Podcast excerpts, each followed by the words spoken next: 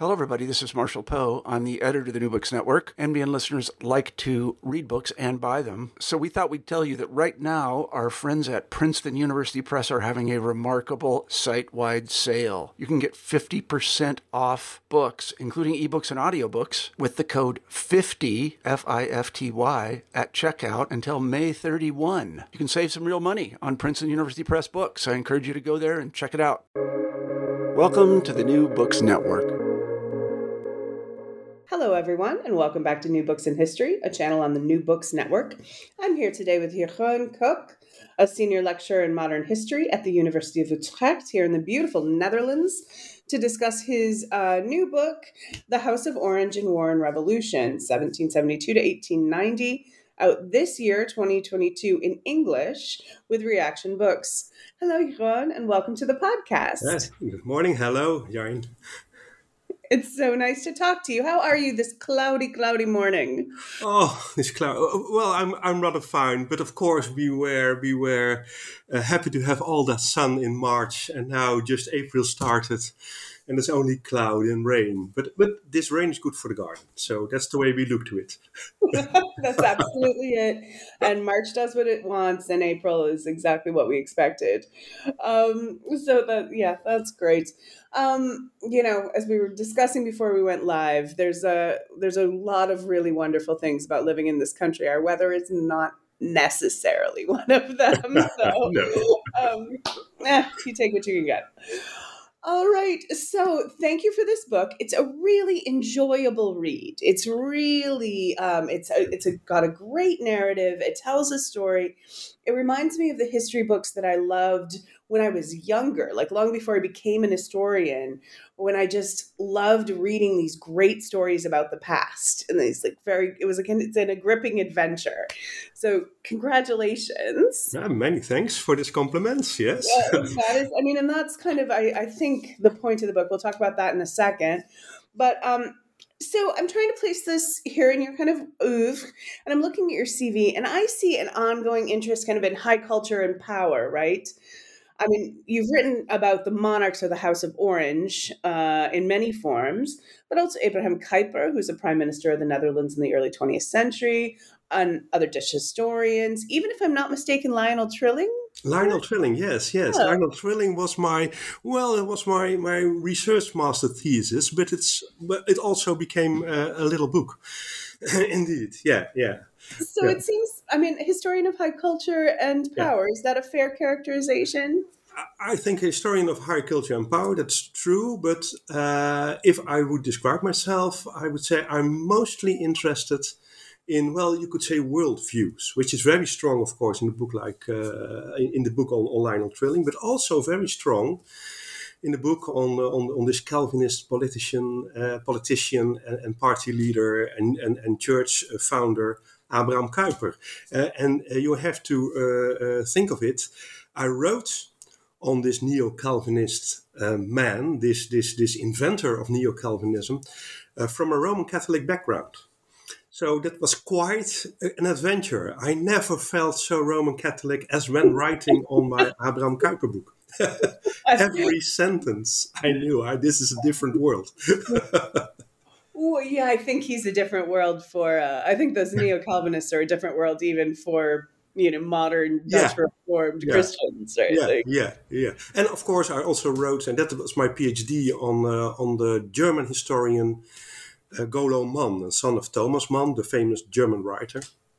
And Golo Mann was one of those uh, historians, one of those intellectuals who went into exile uh, because of the advent of, of Hitler in Germany. Uh, so I did I did a lot of things. Um, uh, and well, I come from indeed the background of intellectual modern history, of modern intellectual history. Uh, Trilling, Golo Mann are uh, certainly examples of that. And after it, uh, after my book on Golo Mann was translated into German, I was asked by the head of my uh, section of cultural history to write a book on Kuyper and uh, a biography on Kuyper. And I first refused. I said, well, Dutch history, I've never done that. 19th century history, I've never done that. Um, I have no Protestant background and certainly not a Calvinistic background. So that's three times no. And then he said, well, that's why you should do it. um, and he sent me home and asked me uh, if I could decide before Christmas. It was just the start of December. So I took off some uh, some small articles on uh, on Kuyper, and then I thought, well, he's quite interesting. I knew some things. I knew he was prime minister. I knew something about uh, uh troubles in the Protestant Church in in the Netherlands, but well, I could not explain what what, what it was all about. Uh, but I said, well, it's it's quite an adventure, and at first I should try to to look within a year if it was possible to write a book on Kuyper in five years. So, uh, well, that was possible, I thought, and then this book came about. And after it, so this was commissioned research. This was commissioned research by, uh, it was commissioned by the Kuyper Foundation in the Netherlands, went, of course, to his to the Kuyper University, the Free University in Amsterdam, which was founded by Kuyper, but nobody wanted to write there a biography on Kuyper. Uh, so that's why they came to Utrecht. Uh, yeah. Uh, uh, and then when it was finished in 2006, uh, I, I, I, asked um, the, the, person we have in Utrecht, that's Joost Dankers, he's called, who do all this commissioned research, mostly for for large companies or for um, for other organizations. Uh, well, could you do me another uh, commissioned research uh, opdracht? I'm looking for opdracht. yeah. And then we were already working to something, and then this three kings came rolling by. So, because, and that was because of the fact in 2013, it would be 200 years ago that King William I, the one I wrote the biography of, came back to the Netherlands after 20 years. Uh, being driven away by the French revolutionaries uh, to, to become uh, the sovereign of an, the newly independent Dutch state. Um, well, and then together with Dick van der Meulen and Jeroen van Zanten, who are also on the cover of the, the translation, we wrote this book together, of these books together. Um, we started on the, the project of the three uh, biographies of the kings. So we had uh, funding um, um, around 2008, 2009 of the, the, the Prins Bernhard uh, Foundation in Amsterdam, a cultural foundation for cultural things for music and theater, but also for this kind of things. Uh, and there was this hard deadline because we have to finish it in 2013. and then we had these three biographies of the kings. Um, yeah, and and we took it to Amsterdam, to the new church on the dam, where just half a year before, our current king Willem Alexander uh, was inaugurated, and we gave the first edition, the first books to uh, our current king. what a moment, right? Well, it was really a moment. It was really a moment. It was so funny. Uh, it was funny to work together uh, with, with two others, which is quite different because most of the time writing as an historian is a very lonely business. And here we were with three. Uh, and we had a, a, a, our day within the conical uh, in, in, the Royal House Archives in uh, in The Hague. So every Tuesday, we uh, we were there. Uh, so they were, we had a, the, the, study room for our own. So well, I think we all we made all the jokes possible about the kings in that room, and, and, it's quite near to the palace, to the working palace of uh, of the current king. Uh, uh, and uh, of course, well, we finished it, and one of the very nice things was that we all could project one sentence of our kings uh, before our current king. I, I, say our kings, but our kings are these three 19th century Williams. Um, so I uh, took a quote of William I um, at the moment when he decided to step down as a king, 1840, just, just a few months before, when he said to one of his, his, his, his adjutants, one of his um, uh, vertrouwelingen, one, he, one of his confidants, he said, um, Monsieur, Je suis né républicain. Mr. I was born a Republican. And of course, he should become he should have become stadtholder in the republic. So before our king, there was this sentence, "Mister, I was born as a Republican," which is his great great great grandfather or something like Right, that. right. Yeah. And, and Jeroen van Zanten, who wrote uh, uh, the, the book on William II, William II, uh, who is our Dutch hero of Waterloo, because he was wounded as, as, as adjutant of Wellington. He was one of the adjutants of Wellington, also in the, in the um, um, Iberian um, campaign against, against Napoleon, the Peninsular Wars. Um, uh, and he had also a quote from William II from 1840 when he just had become king after his father uh, decided to step down. Uh, and he had uh, his complaint well, well, um, um, a, a slave at the gallows, uh, galeien, uh, rowing, yeah, rowing uh, slave, has more freedom than a king because he at least is in the open air and I'm sitting at my desk writing, having to sign all kind of laws I do not make myself. but so that was also projected uh, before before Um, our current king. I'm sure And then- Alexander loved that. Yeah. and then Dick van der Meulen still had to start. So he was the last, of course. He's always the last. I always was the first. Um, and uh, he also uh, had a small sentence of William III, um, um, uh, supposed to be his famous last words in uh, 1890.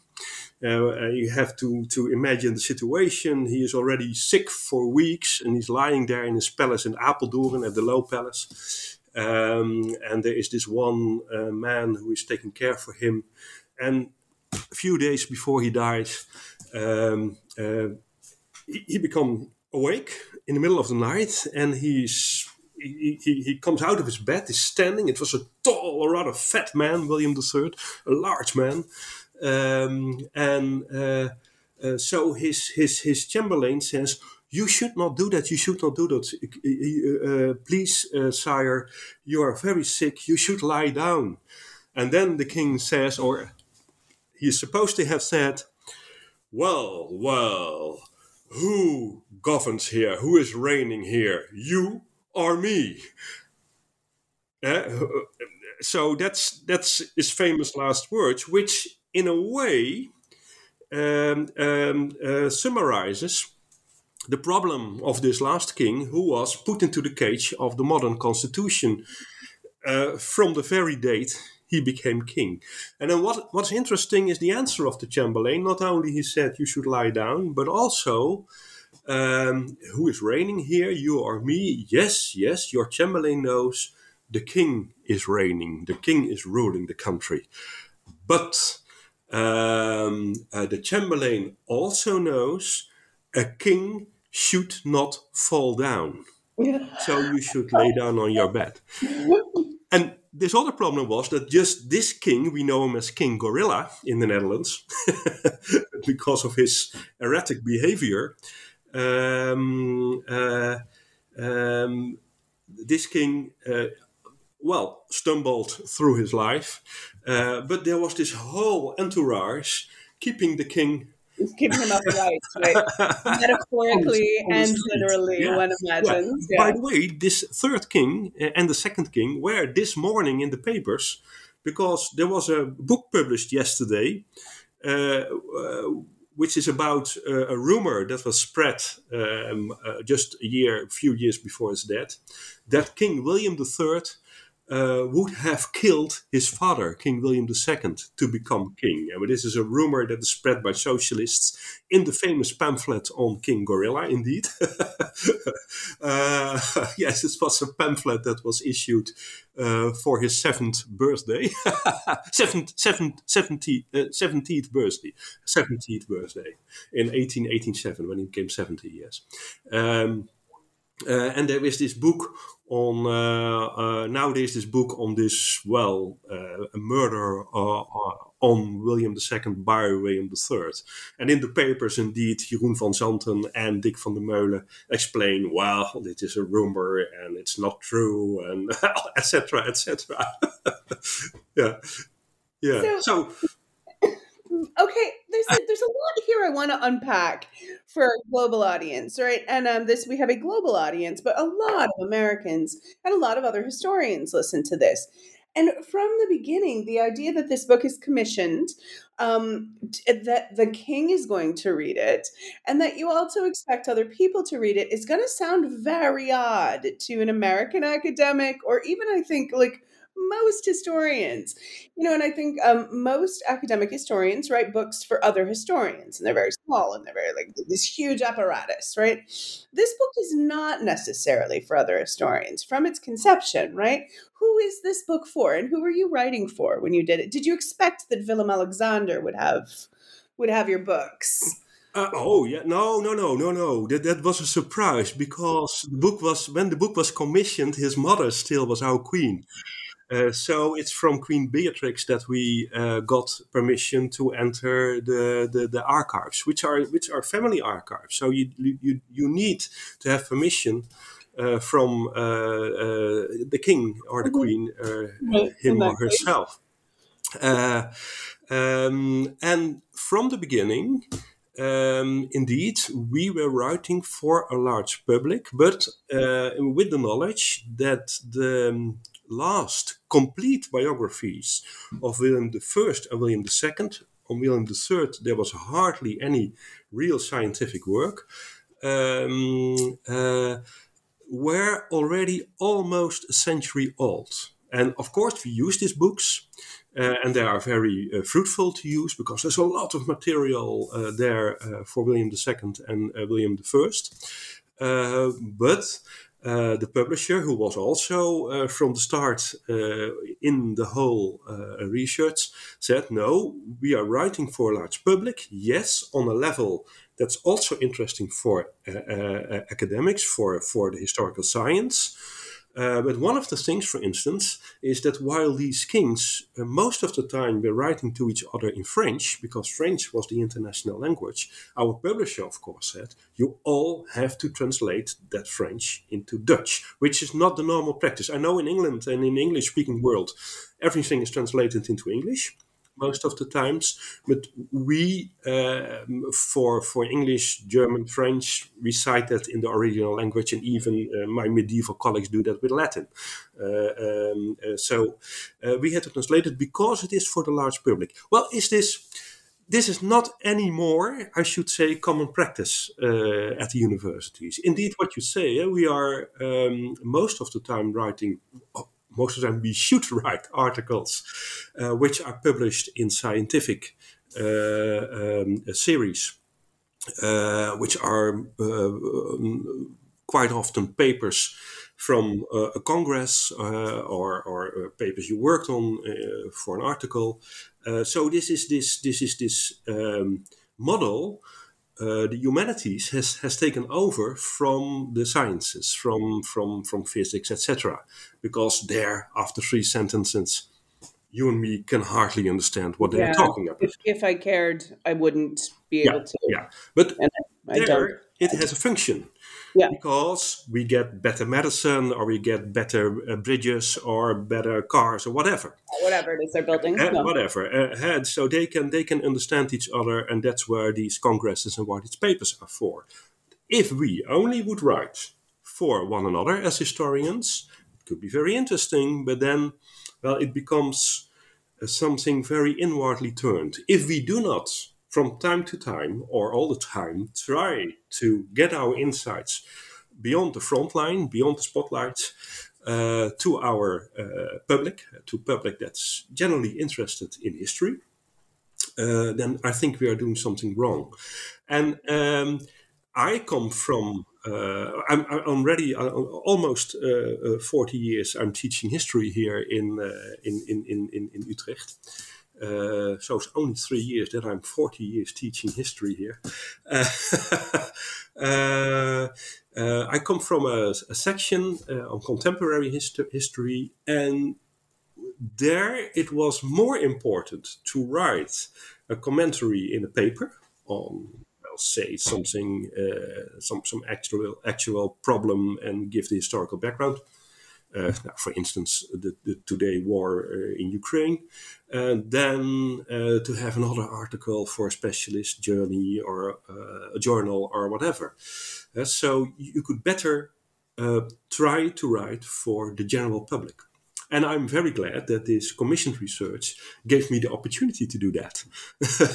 no, it's wonderful. And I um I mean, I think this is this way we've made ourselves irrelevant we only talk to each other in these about these little moments you know a single day of a great battle or something and that's fascinating and i love to do that and i love my research but we exist the humanities exist to, to uh, we're we're meant in the university to make people better thinkers broader you know, here's how you become a, a better citizen and we if we don't ever do that what's the point what's the point so my um yeah, you call it in german you call it doktorvater my my my my supervisor for my uh, phd uh, Herman von der Dunk. Uh, he came from Germany in the in the in the 30s with his with his parents. Uh, so he fled also for the, the Hitler um, regime, and he was so much in the newspapers and so much on television or, or radio as a commentator. Uh, and the one I wrote about, Golo Mann, my PhD, this, this exiled German historian, he came back after having been in France and the United States in the 50s to Germany.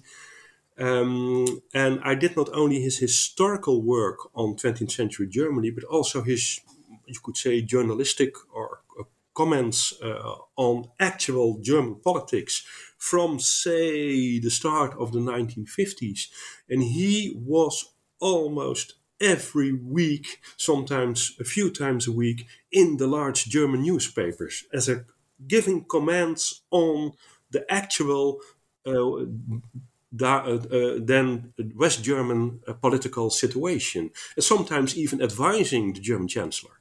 So that was his role as an historian, which was, of course, reinforced by the fact that he had fled from Germany and had come back and tried to educate uh, the Germans, to educate them to, well, to democratic citizens.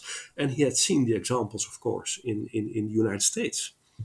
So this is, well, in, in that way, uh, I um, have have followed a different path from my uh, from my from my fellow historians uh, uh, mm-hmm. here in Utrecht, in a way. Yeah, in yeah. a way. Um, but this is also a very serious work, and we've been talking a lot about the Three Monarchs books, but I want to talk as well about um, uh, you know the House of Wood. Uh, you know, the uh, the House of Orange and War and Revolution, um, which explores the House of Orange Nassau, like how and how the House negotiated this really tumultuous time.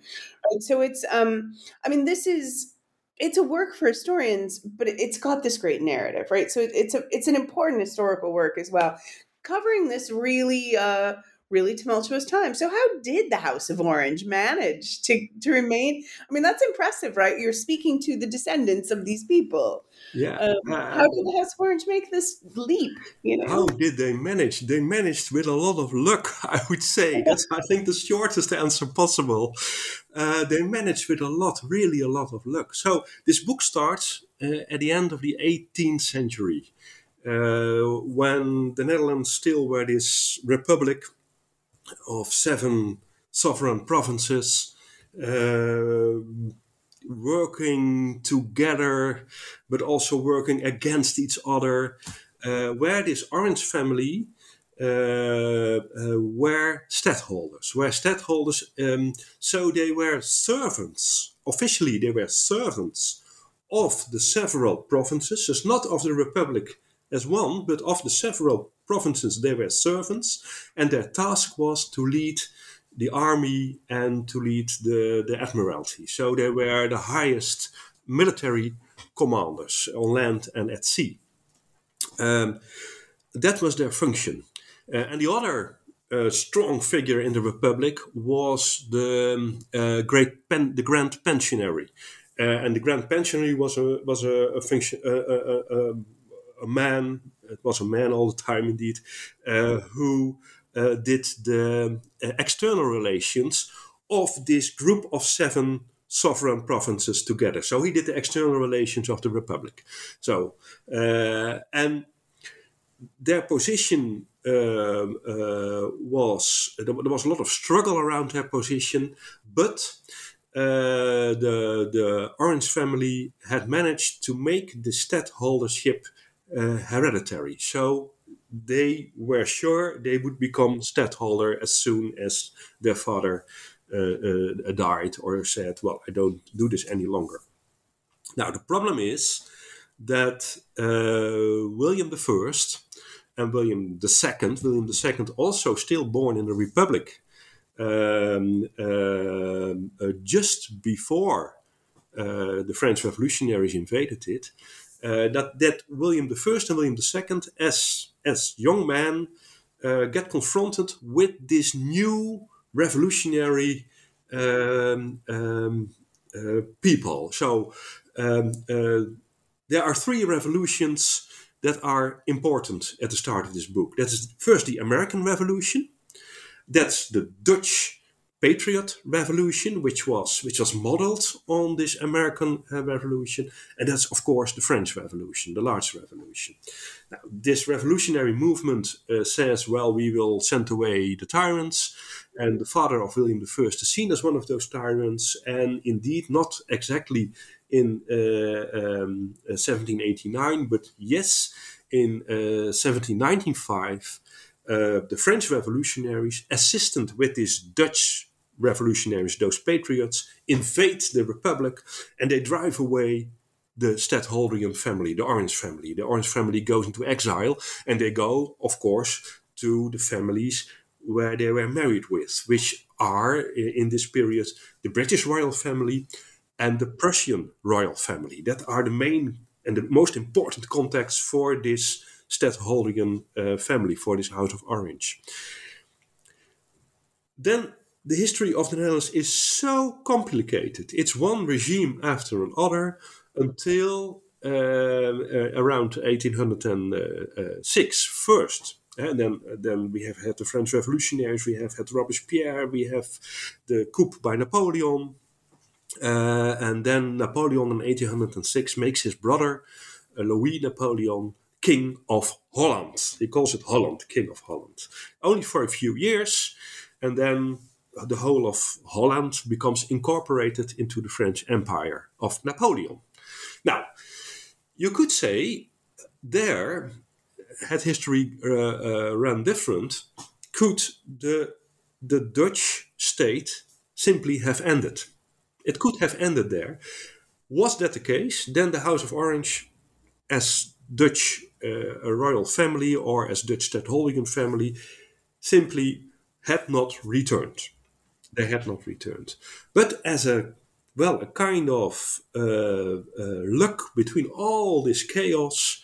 At the end of the period, so after Napoleon is defeated uh, in Russia and comes back, then the British become interested in the House of Orange again. So at first they try to to to to protect them, but then well they know well this House of Orange, what should we do with it? And you see that this later King William I is wandering around Europe everywhere. Sometimes he is uh, trying to. Uh, to, to be uh, a general, for instance, in the Austrian army or in the Prussian army. But well, it's all to no avail. Um, uh, but then after Napoleon uh, is, is, is defeat, defeated and, and this defeat is, is near, then the British again become very interested in uh, the House of Orange. And he becomes a pawn for them in this whole play that already that that, that in the end um, uh, reaches will lead to the Vienna Congress. And the, the Vienna Congress, there they rearrange Europe uh, to officially the principle of the monarchy. So that's what it's called, the monarchical, the monarchical principle.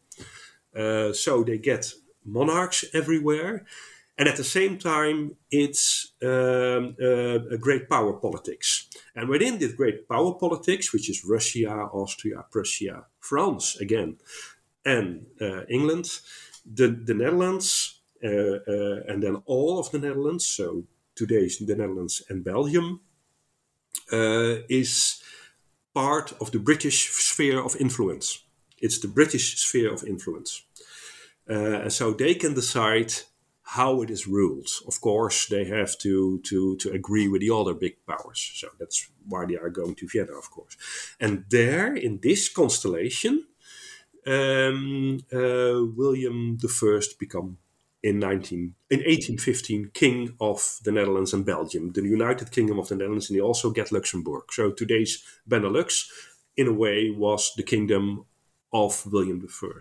Now, this is one of the things. Now, to to it's only the first part of how how very complicated this was. Now there is a another line. Uh, so you could say that after they were uh, driven away from uh, the Old Republic, the Orange family um, were looking for a new role for their dynasty. Now, I uh, try to define dynastical politics, and dynastical politics you can do three things. You can govern somewhere, but well, governing somewhere was over you can fight um, their military role. Uh, now, William I was not a real military. William II was, but William I was not. Uh, but you can do your military role, and you can try to uh, arrange uh, a marriage, a marriage somewhere. Now, there's a moment where this it's, it's all very complicated. Where this William the First or the later William the First uh, has ruled on some small, uh, has been ruler of some small German principalities under the under the suzerainty of uh, Napoleon. But then he he opts against Napoleon, and Napoleon says, "Well, away with you." And then the only thing he can do is trying to get his son William II into a good marriage and that's around 1807. And then his sister, Sister Louise, Princess Louise, says, What can we do now? We have nothing left. What can we do now? We should try to marry your son, the later William II, to Princess Charlotte, the heir to the throne of England. So we will have a, re, uh, a repeat of William and Mary, The Glorious Revolution, 1688. uh, again, and that's the that's also the words they use. Again, the Glorious Revolution. Again, the William and Mary. Now, William II from Berlin, where he has been trained uh, as a military. Uh, by the way, uh, under the under the leadership of Clausewitz. So he was trained by Clausewitz, the, the, the famous Prussian general, famous Prussian general, is sent over Sweden to England with an adjutant, uh, and there he should become visible for the British royal family, for the um, the house of the uh, House of Hanover, if I'm right. Yeah, the Hanover. It's, it's so much um, for Princess Charlotte and his and her parents. So he goes to Oxford to study, and then he has to join the military, and he becomes an adjutant of Wellington, and a very good adjutant of Wellington. He is very, very, very brave.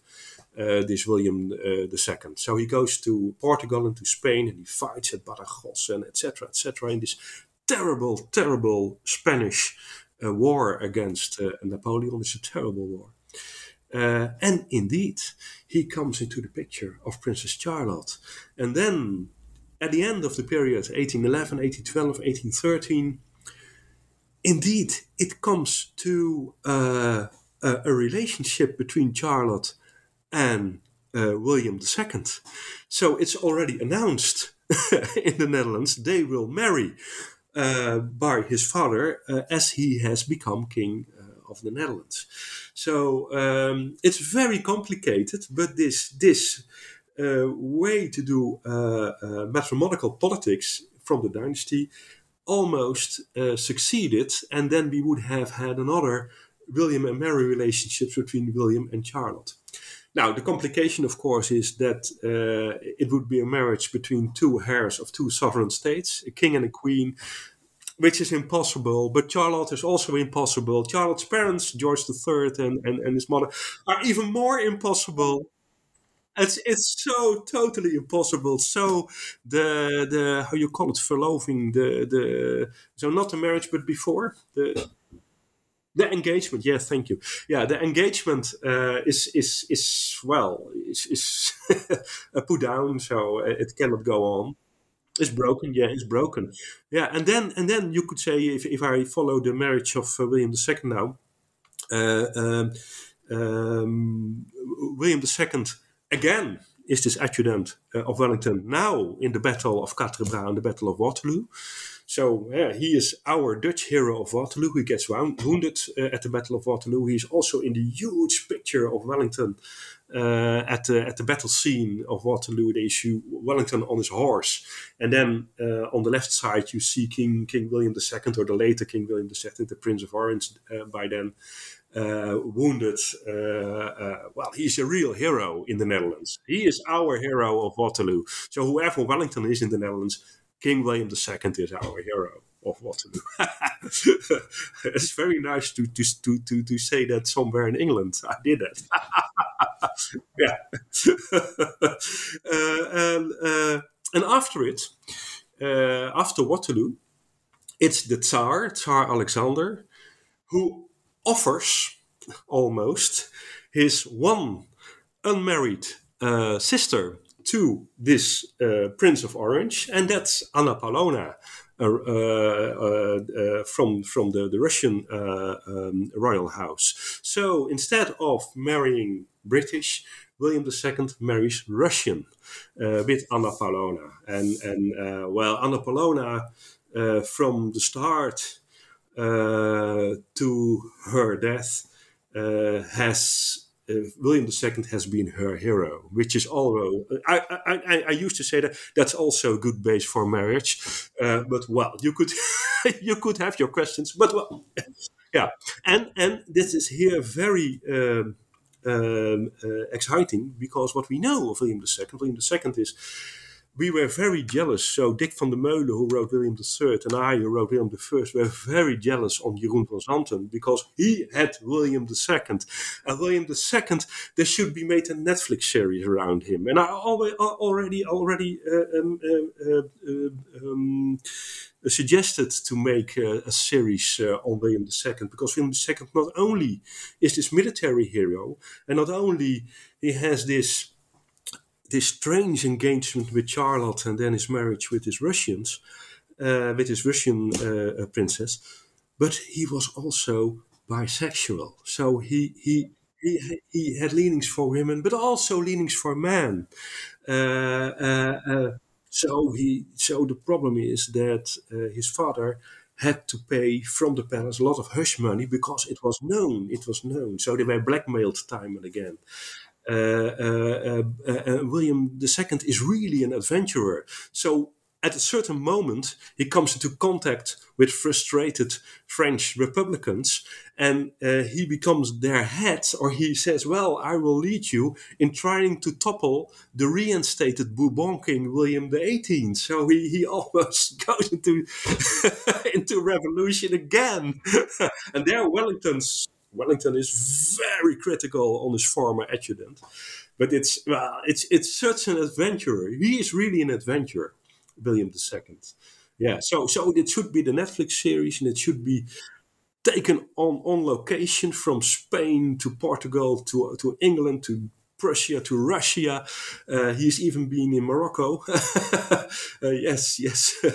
Uh, uh, uh, and you would get a really European production. And, and, I think that's one of the interesting things also of the books. I um, have tried to show, we have tried to show, that this, this history of the House of Orange is not only a Dutch history, it's very much a European history. It's a European history because of all these connections of the dynasty with all the royal houses, but also of the European politics. Certainly, of course, during the, the, the, the French Revolution and Napoleonic uh, period, but also later. Uh, they, they are um, uh, very much subject of big power politics. So now this William II, if I go on and try to finish this this really ridiculous story at some points, this this almost unimaginable story. Uh, uh, this this William II at the end of his life um, uh, accepts our Dutch modern constitution, our Dutch modern constitution, which says the king is inviolable, the ministers, uh, our ministers, and our parliament is our ministers is responsible. That is the, that is the sentence. The, the king is inviolable. The ministers ministers are responsible, but then ministers and parliament become uh, the focus of the real politics in the Netherlands. So that's also part of King William II's legacy. And then after he has this new constitution, he dies. He dies quite young from a heart attack. Um, and then William III comes, our King Gorilla. They have all nicknames. So William I is our king tradesman. So because he is the one who tried to modernize the Netherlands as soon as he ruled. King William II is our uh, hero of Waterloo, and King William III is nicknamed by the socialists of his time as King Gorilla. and King Gorilla is, in a way, a caged king. He is caged, of course, as this gorilla, but he's also caged within this constitution and you get this struggle with Parliament time and again. And King William III really is very, very, very frustrated. Not only because he has no power, but also because of his, well, of the terrible relationship with his first wife, Queen Sophie. Queen Sophie is, is well, she's a villainous woman. I would say. So she writes a lot of letters, uh, and she, she speaks a lot of languages, but she do not speak Dutch. She did not speak Dutch, but she knows Italian and French and, and Russian and German and etc. and English. Uh, but every third uh, uh sentence of her is well is some villainous remark on this or that or, or on somebody, most on somebody, and most of the time uh, on her and her husband. Uh, in a way, you could say all these kings had a larger opponent, opponent who was larger than themselves, who was who was stronger than themselves. And for King William III, uh, or for King William the First, this is Napoleon. For King William II, this is his father, William I. And for King William III, you have two candidates. One is his wife, Sophie, and the other is the politician of the new constitution, uh, Thorbecke. Uh, so that's our liberal leader in the 19th century. I think it's the, well, generally, uh, he is seen as our most important 19th century prime minister, maybe the most important prime minister uh, since the middle of the 19th century. And you could say, well, Thorbecke and Sophie are stronger than he is. So, but this, this, this, the problem is William III is not allowed to uh, really wield power. He has no power any longer, but he wants to be this military man. He wants to be like his father, who was a military hero, and he is not. he is everything not. oh, poor guy! I, I, feel really bad for this poor king. Yeah, yeah, yeah. It's rough. Yeah. Yeah, yeah. So uh, yes, yes, and then well, well why why do why do we still have uh, House of Orange? That's yeah, also because of William III. yes, that's also William III. That's. Uh, well, this this this marriage with his first wife, they get three sons, and they uh, William the uh, survived all his three sons. So uh, the the heir, also William, uh, doesn't want to become king, so he flees to Paris and becomes a bohemian, uh, drinking and visiting, uh, well, physical vis- visiting women of certain uh, reputation, uh, which is very 19th century expression, of course. Uh, uh, the second uh, son dies very early, and the third son, well, he is he is always sick and too weak to, to do anything. But then his wife dies, and he remarries to Queen Emma. Queen Emma came from uh, Germany, like Sophie. Uh, uh, Sophie came from Württemberg, and Emma came from from, from Waldeck, uh, ooh, yeah, Waldeck Pyrmont, a very small principality. Uh, and she was also family in, in, in a way, one way or the other, uh, many generations back. Uh, and she becomes the mother of uh, Queen uh, Wilhelmine. Uh, she gets a daughter. Oh, that's Wilhelmina's mom. Yeah, okay. yeah, she's Wilhelmine. So, so, and and uh, of course, uh, Dick van der Meulen also uh, looked for uh, that problem, uh, but there is no reason to assume that William III is not the father of Wil- Wilhelmina, which also is a rumor that spread again and Poor again. guy. Yeah. yeah. I think one, one of the the, the nice. Um, other lines in this in, in this book when I had really had to pack it full and full. It, it's it's Dutch history, it's European history, it's it's the development of the the Orange dynasty, it's uh, uh, the development of how they present themselves to the public huh, and, and how their reputations were, what was what was said about them. Uh, it's also the history of their several marriages. Um, uh, that is that uh, at some point, in the book, I said, "Well, there are all uh, there are all um, uh, I will look for it. burgerkoningen. There are um, like citizen kings. citizen kings. There are all citizen kings, but there are all citizen kings. Thank you. On their in their own way, you could say William I is a citizen king because he identifies him with the entrepreneurial new industrialists. He tried to to to.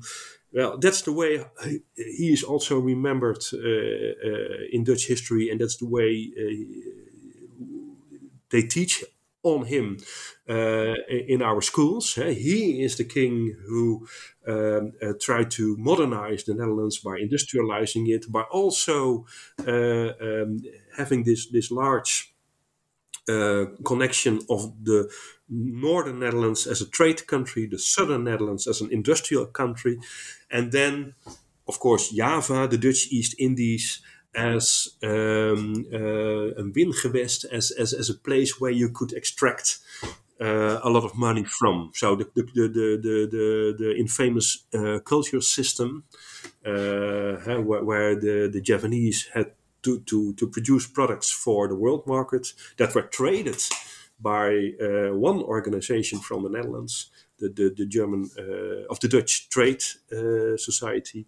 Um, uh, uh, is also part of this uh, attempt of William I to, to, to modernize and to industrialize uh, the Netherlands. And in that way, um, he is um, um, a burgerkoning, a citizen king. Yeah, a citizen king. Now, the, the, the second king you could call citizen king, and, and the, the words citizen king were meant for the French king uh, Louis Philippe. So that's that's where they originate from, because he accepted uh, or had to accept after the revolution of 1830 in France uh, the modern constitution there. I could say this modern constitution, yes, uh, in the end, uh, William II accepted it. So he, in, in, that classic sense, is our citizen king.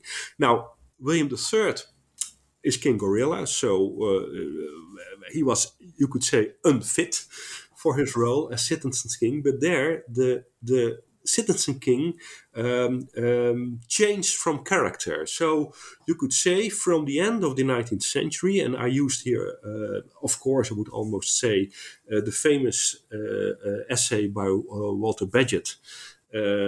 on the English Constitution, and there this famous essay says, "Well, uh, within this new parliamentary system we have here in England and we also got in the Netherlands, the role of the dynasty changes. And what should the dynasty do in this new political uh, uh, sphere, in this new political construction? it should be the family on the throne. It should be the first family of England, or for the Netherlands, the the, the, the House of Orange, uh, the the royal family should be the first Dutch family. Should be an example for uh, the Dutch middle classes, and that's what they became, and that's what they still are. And they are they are still um, uh, presented as a nice family with nice children and a warm mother and a warm father, etc., etc. Uh, and it's of course it's all uh, it's all play. It's um, um, of course they can have a good life, but mo- most of it is play. Is the way we want to to see it. Is the way uh, we look at it. But it's also expected from them. Now, William III and Sophie were completely unfit to do this but especially Emma. Although, if you see pictures from them, and you see this William III, already an old man, is almost 40 years younger second wife, Emma. Uh, and then you see uh, their daughter, Queen, Queen Wilhelmina, and you could say, well, this is uh, a nice uh, uh, bourgeois middle class family but you get the impression you're looking at three generations, not at two generations. yeah. so yeah. and, I mean, Wilhelmina is incredibly successful, right, and much beloved, and her daughter even more so, perhaps. Um, but um, I mean, so that's uh, that's wonderful. It's it's interesting. I like this, this the Citizen King. It's and it's fascinating how the House of Orange kind of rides this out and now and and makes its way to being this um you know and at a time when people are going to say the monarchy is irrelevant i've never heard a dutch person suggest we shouldn't have no the they are still popular although uh, uh, if it's about uh, uh, their behavior. There's always discussion, and if there's discussion, it's always about money and and and how how much it may cost. Um, but and that's one of my conclusions because I, I follow it not uh, I do not stop at the end uh, uh, at, with the death of William III in 1890. I follow it up to the end of the First World War, because then again it's war followed by revolution, where almost all monarchies of Europe disappear. Uh, but uh, uh, the Dutch monarchy survives the First World War, and the Netherlands were neutral in the First World War, neutral country. Um, uh, and uh, there I, I say, well, um, as long as the Dutch public wants to have a monarchy, wants to have a royal house, they're safe. But as soon as the majority of the Dutch uh, public says, well, we should quit with the royal house and we vote for parties that say, well, uh, come on, become modern and we should have a republic. Uh, and then again and again, because we will need the constitutional change before it, really, really constitutional change, then it will be the end. So they are, they are born celebrities. They are born celebrities. Um, and not only the things they do good, but also the things they go wrong increases the fascination of them. Just like celebrities in pop music or in sport or whatever, uh, um, or, or, or, movies. Uh, celebrities, um, uh, well, they hardly can do wrong. So the king can, uh, the king can do no wrong. The, the famous sentence, of course, is a sentence coming from politics, but it has now it's you could say its cultural counterpart because they there's this fascination uh, around there as celebrities. Uh, but it has a price, of course. Yeah, no, yeah, absolutely. Price, especially for them. Yeah, and I, I mean, yeah, well, I mean, we're talking about let's not talk about Amalia's birthday party or something like that. Yeah, but yeah. is I mean, the fact that I have opinions on this poor girl's birthday party is uh, is an yeah. issue. Yeah, right? yeah, yes, and of course, yeah, you're right. Yeah, I should say, yeah, she's, she's eighteen. Who care like why does she? You know, she's who's no one's life should have to be that examined, but yeah. No. Also, she never has to do anything, so you know. No, um, no, no, I think there are two possibilities. Hey? You have uh, to say, well, it's all uh, it is it's all in the hand of God. It's it's uh, uh voorzienigheid. It's uh, uh, providence. Uh, that's that's that's why I'm born in this in this family. Or you have to be completely ironic. I think, but yeah yeah. But you could you could ask how much providence and how much irony you can bear. oh God, that's a question for life, sir. All right. Yeah, that's an existential question. this is an existential question uh, that probably applies to all of us a little. Um, So, wow! Thank you so much. This is this great history lesson. Uh, you know, I, it's, it's I, am so grateful to have a tutor. I need this for my inburgering. So you've just thank you so much. Uh, but also thanks to our listeners. This is fascinating, and I know now people are going to want to go read this book and read more about and the three that precede it. Um, and so, what are you working on right now? This, I mean, this is four years old, right? Yes, I, the, the, Dutch edition uh, I finished in 2018, and mm-hmm. then well, this translation uh, is very new. well translated by Andy Brown. It was a very nice cooperation, by the way. Uh, uh, uh, even if it was COVID, we just met once, and then it was all online. well, uh, well, now I'm working, and I have I try to finish it at the end of this year. I still have to write one chapter. Uh, it's again a family history. so this is also a family history, but it's again a family history. Again, it's commissioned research. So I didn't uh, invent it myself. Um, and it's a book about the Dutch family uh, uh Kessler. Uh, and this Dutch family Kessler, the first uh, Kessler I write about, is seen as the founder of the Dutch Royal Oil, of Dutch Royal Oil.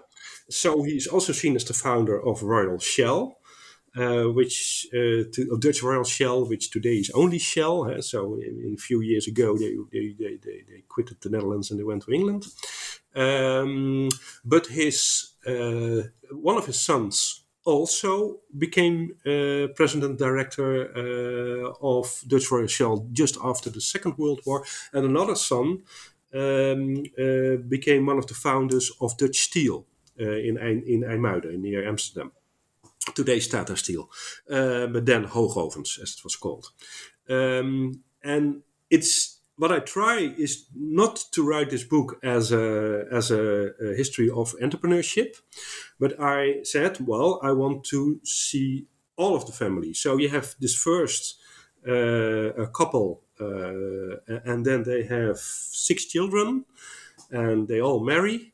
So I have in the second generation 12 persons, and that's very interesting because one of the daughters marries with one of the Fokker family of the, the, the airplane, but he's a, a, a, a cousin uh, who is a physician and does all of all kind of work together also with Einstein. Uh, another daughter marries with uh, another physician, Philip Kohnstamm, who we know as a pedagogue. Here in Utrecht we have a Kohnstamm school. Uh, uh, and he's a very famous pedagogue. Uh, in the 1930s and, and after the Second World War, 40s, Second World War, um, and they go into uh, into law, they go into sport. Eh? They do, do early football, and they also do uh, tennis on the Olympic tennis. Even some of them. One of the daughters sings. Uh, so she she's, she has a beautiful voice.